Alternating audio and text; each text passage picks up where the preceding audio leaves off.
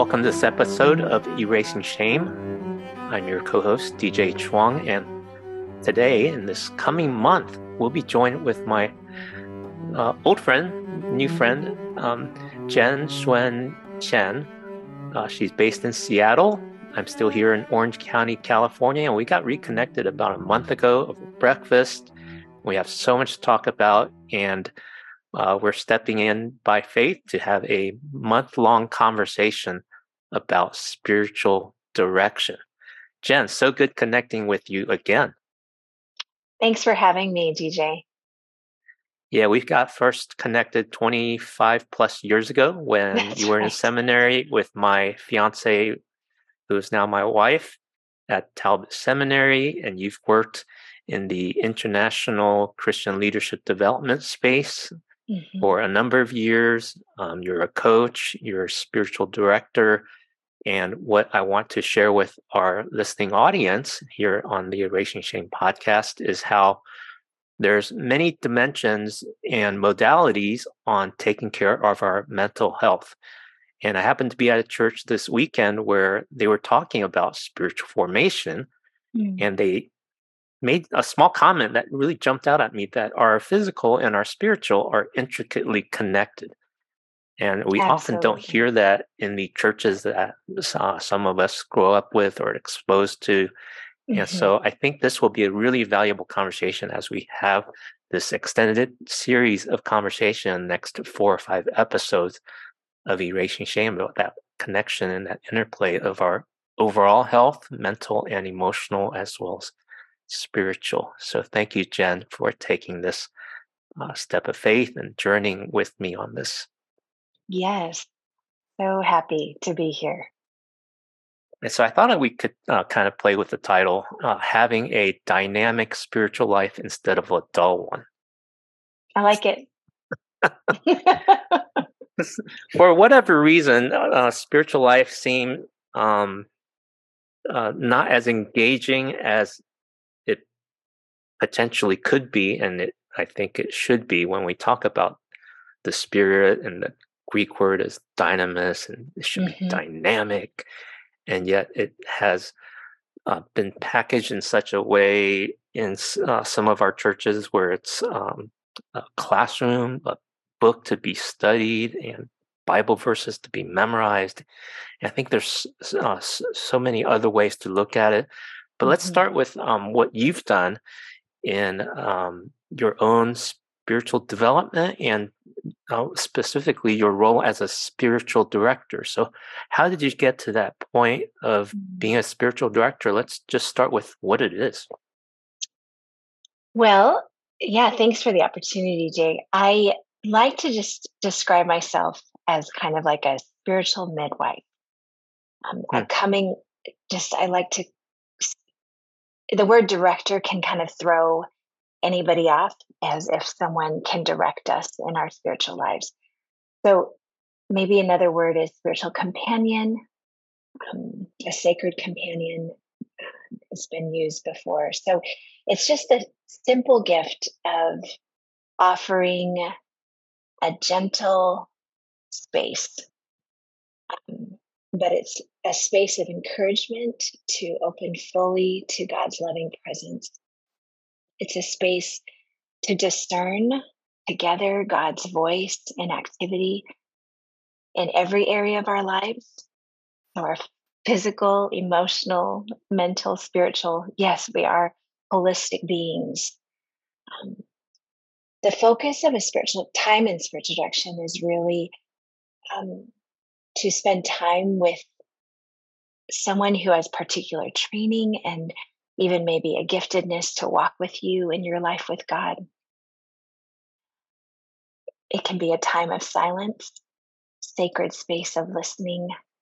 To be heard is such a powerful thing. I think all of us need to be heard, but it's to be heard in a different way. We're not trying to solve your problems let's say something that therapy might provide um, a space of processing um, family story and history but spiritual direction you just bring whatever you have so if it's like an empty plate you bring your empty plate if you've got a bag full of questions, you bring your questions, and we together just come into space with God, trusting that the Spirit will move and show up, and He always does.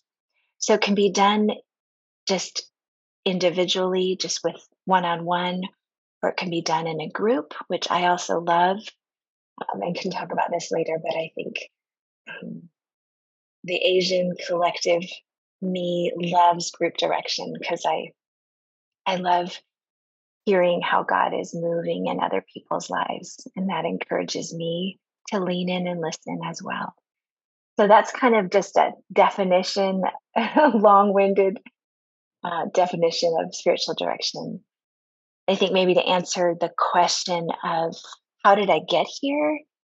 Um, years ago, I think I started reading Richard Foster's books when I was in seminary at, at Talbot. And there's something so intriguing about the words he used, but I had absolutely no idea what he was talking about.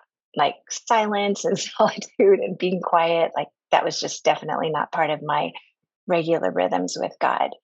And um, I think, oh, we lived overseas for about 24 years in Asia, serving in some pretty difficult places. And I think in my most lonely spaces, I think it was um, the presence of a, a sacred companion, a, a friend, and my own spiritual director that helped me lean in and um, process my relationship with the Lord in in the various seasons that I've that I've encountered. So it's been a journey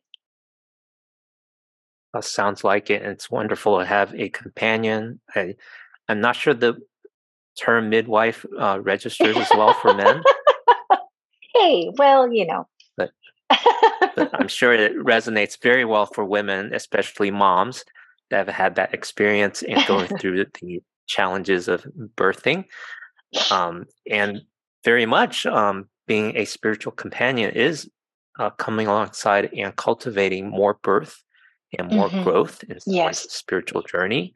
Yes. And uh, if we look at spiritual growth not as knowing more Bible, but That's actually right.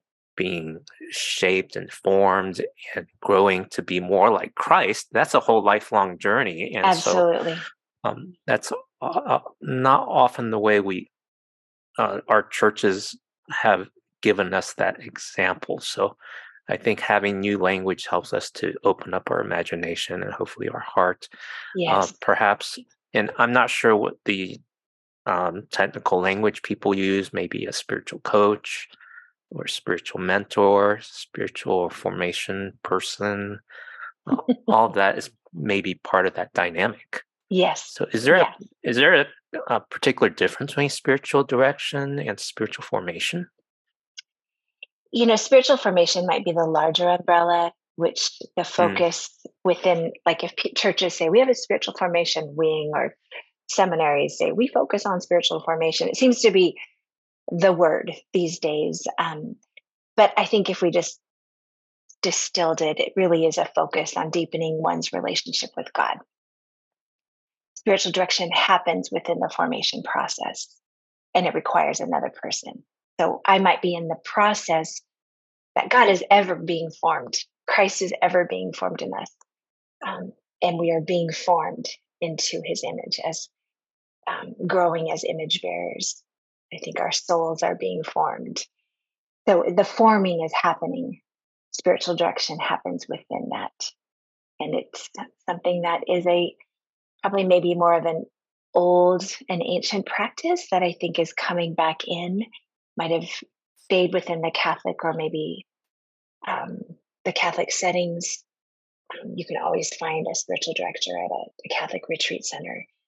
Um, but I think within maybe within the church settings that I grew up in, and maybe you as well, DJ, I think people are realizing we need maybe we need someone else to come in and provide space for people to process um, their relationship with God. And um, so it's spiritual direction is a relation between a person seeking to hear God, seeking to discover, to discern God's movement, the Spirit's movement with another who serves as like a listening companion um, to the journey of growing deeper in relationship with God. So the soul companion is trained. You want someone that where there is a there is a training that you have to go through. I think whether it's informal or formal, but I think there is there are some things that can be learned um, to become a spiritual director. Yes, and I've um, heard of there's institutes and then there's degrees in spiritual formation, and then you've also mentioned some of the less formal ones that might be certificate or just a mm-hmm. class someone takes. Yeah. And I suppose the more training you have, the better you uh, become um, as a spiritual director, along with the practice of actually doing it. Because yeah. classroom work is just classroom, but Absolutely. actually working with people makes yes. a big difference. Yes. Now, as Asian Americans, I really appreciate how you mentioned that this could also be done in a community setting. Yes. Uh, probably in a smaller group, eight to yes. 10. I mean, not much bigger than that. No. Yeah. But what would that look like? Because what what I have read about spiritual direction and spiritual formation tends to be one on one, and mm-hmm. a lot of that, that perhaps comes out of the American context that's very individualistic. Yes, yes. You know, I was um, in my training, and I was reading books and a little bit frustrated that there wasn't more written by perhaps authors of color and um, that spoke of different contexts, like just even the Asian American or the Asian context.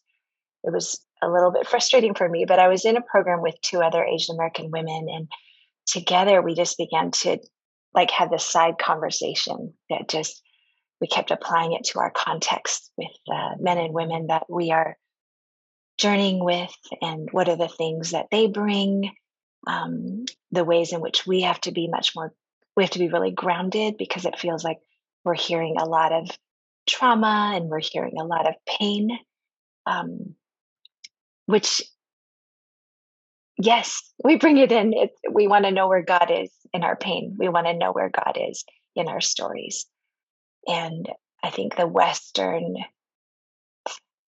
way of explaining and needing things to be clear and here is our theology and here's what we think and it's a kind of a boxy faith which i think perhaps when you're young i came to know jesus as a little girl you know it's very question answer this is who god is and you memorize scripture and you have an answer for everything. But I think eventually you realize maybe those answers are bigger and wider, and maybe mystery is a part of this as well. Maybe God is, maybe he's maybe he's not hiding from us, but maybe he's more mysterious, and maybe we can't explain him in the in the the ways that we have grown up explaining him.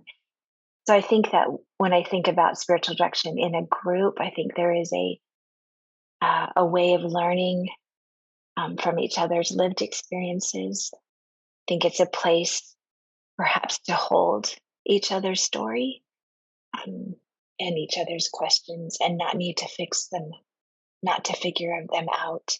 Don't need to come away with a here are my three ways I'm going to get better at my faith, but it's just a a very sacred holding of someone's discernment process and maybe asking questions that might just be held, not necessarily answered.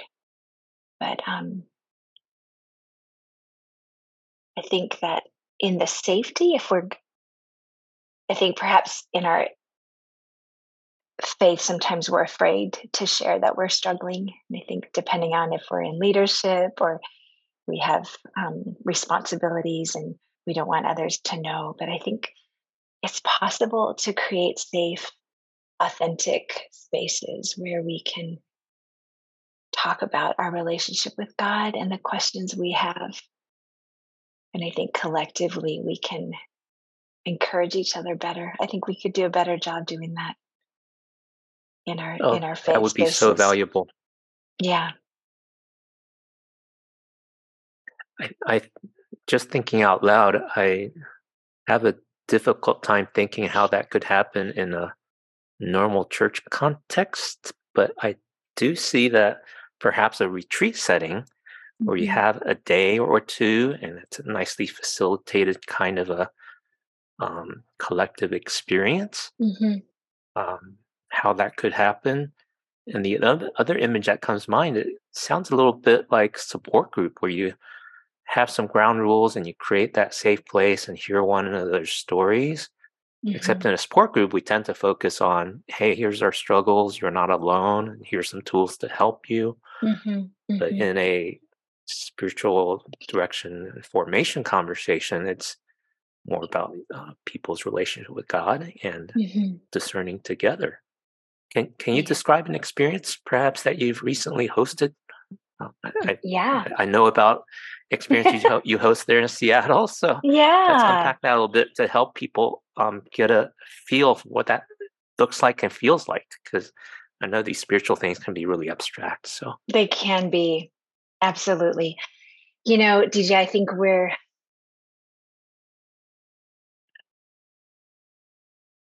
we're so disconnected. We're so disconnected from ourselves. I know that might sound weird to some, but I think we don't even know where we are. We're so busy trying to do life. Life's hard. Everyone is carrying something heavy. Everyone has some kind of pain in their life and relationships. I think um, I'm always thinking of someone.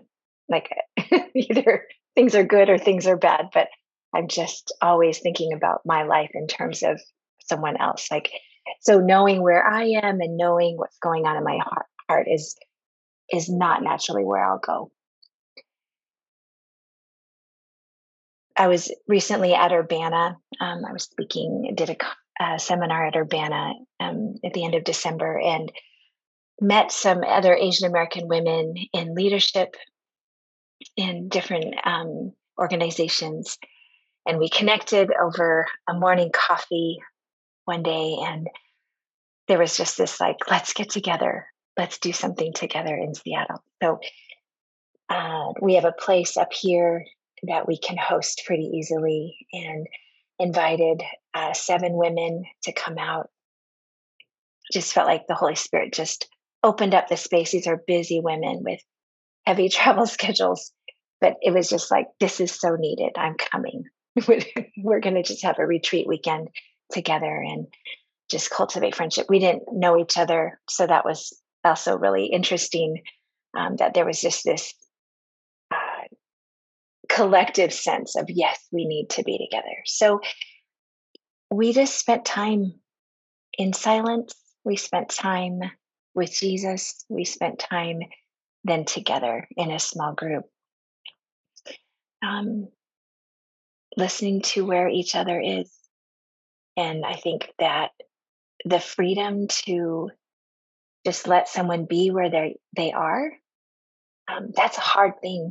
That's really hard to do. That's a practiced, cultivated skill to be able to say when someone is weeping over pain or questions about God and where is God, to just let that be and hold them and to enter in with um, compassion and love. And I think it was such a powerful weekend. We had three days together, and um, it was, I think, because we were all Asian American, it was there was this safety in the time together.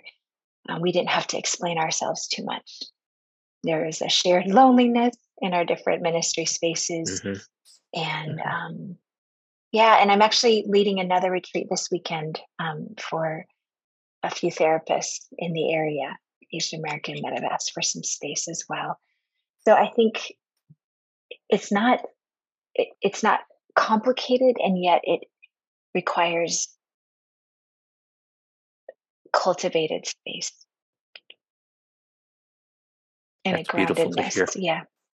So Yeah. So this is uh, one of the things that you do. So I want to let people know that you have training and you have experiences in providing this space. And it's such a mhm. valuable space. I Mm, know uh, in my own mental health journey to have that safe place where I can let my hair down and mhm. realize people won't judge me for my struggles Yeah. And Yeah. know that I'm not alone is just so powerful. And it's such a gift that you can't learn from a book or attend a seminar to get.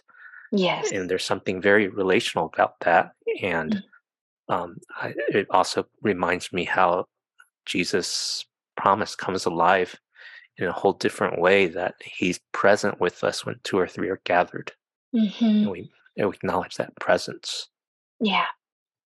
Yeah. Yeah. So we'll learn more about how um, spiritual direction and spiritual formation um, happens in the um, process that you've um, designed and synthesized uh, a paradigm, uh, four stages. So if you would Mm, introduce us four stages, we'll take a, a couple minutes to look at stage one. And a thought just came to me that over the course of our future episodes, perhaps you could be my companion and we'll actually go through these four stages, just give people a mm, taste of what it looks like for me to walk through some of these stages with you so that people mhm. can experience okay, here's what Jenn can help you with um, as an Mm, organization, as a church community, as a group of mhm. leaders. That'll be really, really valuable. Yeah, I'd love to do that, DJ. Thank you. I think I really want to be careful when I use the word stages. I really struggled Mm, with um, are there other words? Perhaps seasons might be another um, places in our faith journey because it's in many ways cyclical, our journey with the Lord. It's less um, getting from stage one to stage four, but this willingness to be where we are and to believe that God's going to take us to where we need to go. Um, our formation process, which I said earlier is about deepening our relationship with the Lord, is a journey. We are on pilgrimage and we journey together. So there's this this individual journey that we have to take, and yet there's this collective journey that we have we don't emphasize, I think, enough um, that we do together. And so the paradigm I've developed is more a descriptor of a process that there's so many ways to describe our journey. But um, the first first season or the first stage of the paradigm is shaping. It really is like looking at what has shaped us to be who we are, um, looking at our parental figures, um, early on, adults, adult figures in our lives, and what values did they give us? What things did we go through that were out of our control that we were just part part of? Um, family dynamics, family of origin stuff, early faith stories. How did faith come in if we came to know Jesus early on? How was he shared with us? What were we taught about him? Um, how did we deal with challenges? What ways of coping did we come up with? Um, we've all been so deeply impacted by our early years. We learned about how emotions and pain were to be handled in our childhood. We learned how to survive. But now that we're adults, some of those ways of coping, they've served us long past its time. And I think we hear, you know, phrases like unmasking or coming out of hiding. These are all just more invitations to say if we can find the spaces that are safe and as believers where we can begin to own our identity as beloved by God, mm. that we are more loved than we could ever imagine, that we couldn't be more loved than we are right now. And yet, there are so many things that keep us from experiencing the, the deep, deep love of God.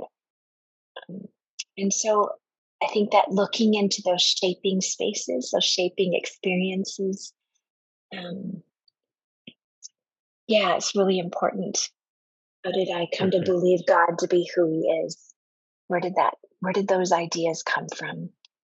So, yeah, that's the first season um, or stage um, Mhm. of our faith is looking at our shaping. Okay. And go ahead and mention the other three, Oh, yeah. Yeah. and then we'll close out. Okay. So the second season or shaping after shaping is an undoing. So it's kind of a season of seasons of darkness um, where we might Mm. hit a wall Mhm. where our questions exceed the answers and we can't rally ourselves in the way that we know how to or knew how to in the past. Um, and the third is the awakening. So as we move from the darkness into spaces where our soul is being awakened, our spirit's coming alive, and we realize, oh, I don't have to live that way anymore. Um, what are those awakening experiences in our lives? And and the fourth is the remaking, Hmm. where God is ever remaking. He is ever recreating us. He's ever, yeah, He's always doing something new and inviting us to something new.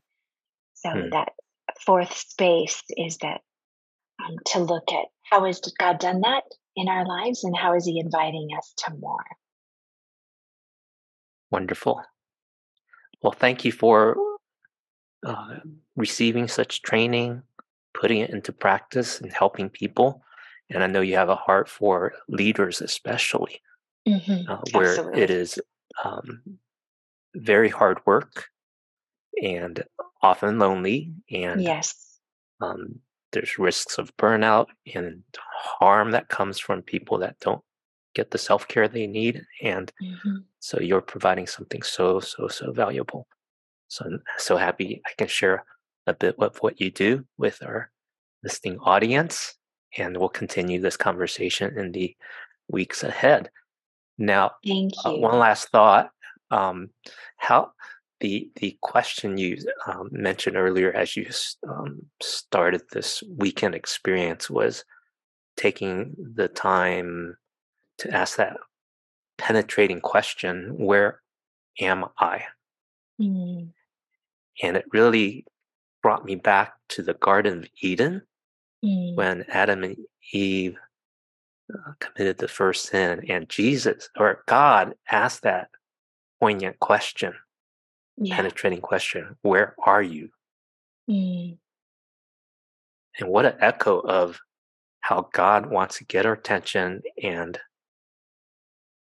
reorient us on where Mhm. are we how does that connect with these four seasons four stages or Mm. is it a whole different um, piece out of that what's going on there You know, they say that the most important thing in navigation is knowing where you are. mm, And I think that, yeah, understanding our stories in a way that is in that very gracious and kind space that the Lord offers in his presence, I think will help us, will help set us free and help us um, live our faith out in a way that is inviting, that isn't religious, it's not um, bound by rules. And yeah, going back to boxy faith, I think that where are you? That question that Im- was an invitation to Adam to come out mhm, of hiding. mhm, And I think often, depending, I think, on our maybe early adult figures, we might hear that as a punitive, like, where are you? Like, as a, mhm, a mad parent. But I think God is just ever inviting us to come out of hiding, that He loves us and His love for us is really, truly real as compared to what we might have experienced in the world in our relationships with others. So I think it is, it is where the question, where am I? mm, Where's my heart? What's the state of my soul? Um, when we look at the paradigm, I think it helps us understand how did I get here, and where mhm, where am I, and then how did I get here? Um, mm. yeah, and then the direction will be where can we go yes, Absolutely. But I think we're so quick to like want to mm-hmm. fix ourselves and want to, mm-hmm. I just need to add another discipline. I just need to do more. I just need to, mm-hmm. you know, work harder at my faith. I need to serve more. And I think mm-hmm. we just need some space, figure out where we are, and um, we'll get there. We will. He's, we're on a pilgrimage. He will be faithful to finish what he has started in all of us. Mm-hmm. Well, what a gracious invitation. And so good to be starting this journey with you. And um, I think some people may be ready to reach out to you. So, how would they connect with you on the web or on social media? Yeah. If you would just mention your URLs. Yes. So, um, my website is Jenn Suen Chen, J E N N S U E N C H E N dot com. And you can find me there and connect with me easy. And my, yeah, that's probably the easiest way to connect with me. Great. And we'll add a link in the show notes. Perfect. And we'll continue this lively conversation on how to have a dynamic spiritual life, resting in the love and grace of God because He is doing the work. We get That's right. to come along for the ride. That's right. Thanks, DJ. Thank you, Jenn. So good talking with you. Blessings. Blessings. Thank you for listening to the Erasing Shame podcast. Check out the show notes at erasingshame.com and subscribe to our email for updates. We would love to hear from you, so please add your comments at our website or on social. Subscribe on Apple Podcasts, Spotify, or any podcast app, and you can also subscribe on YouTube or follow on Facebook. Please add a rating and review so we can reach more people with our message of health, hope, and compassion. This podcast is the digital outreach of Christian Asia Mental Health.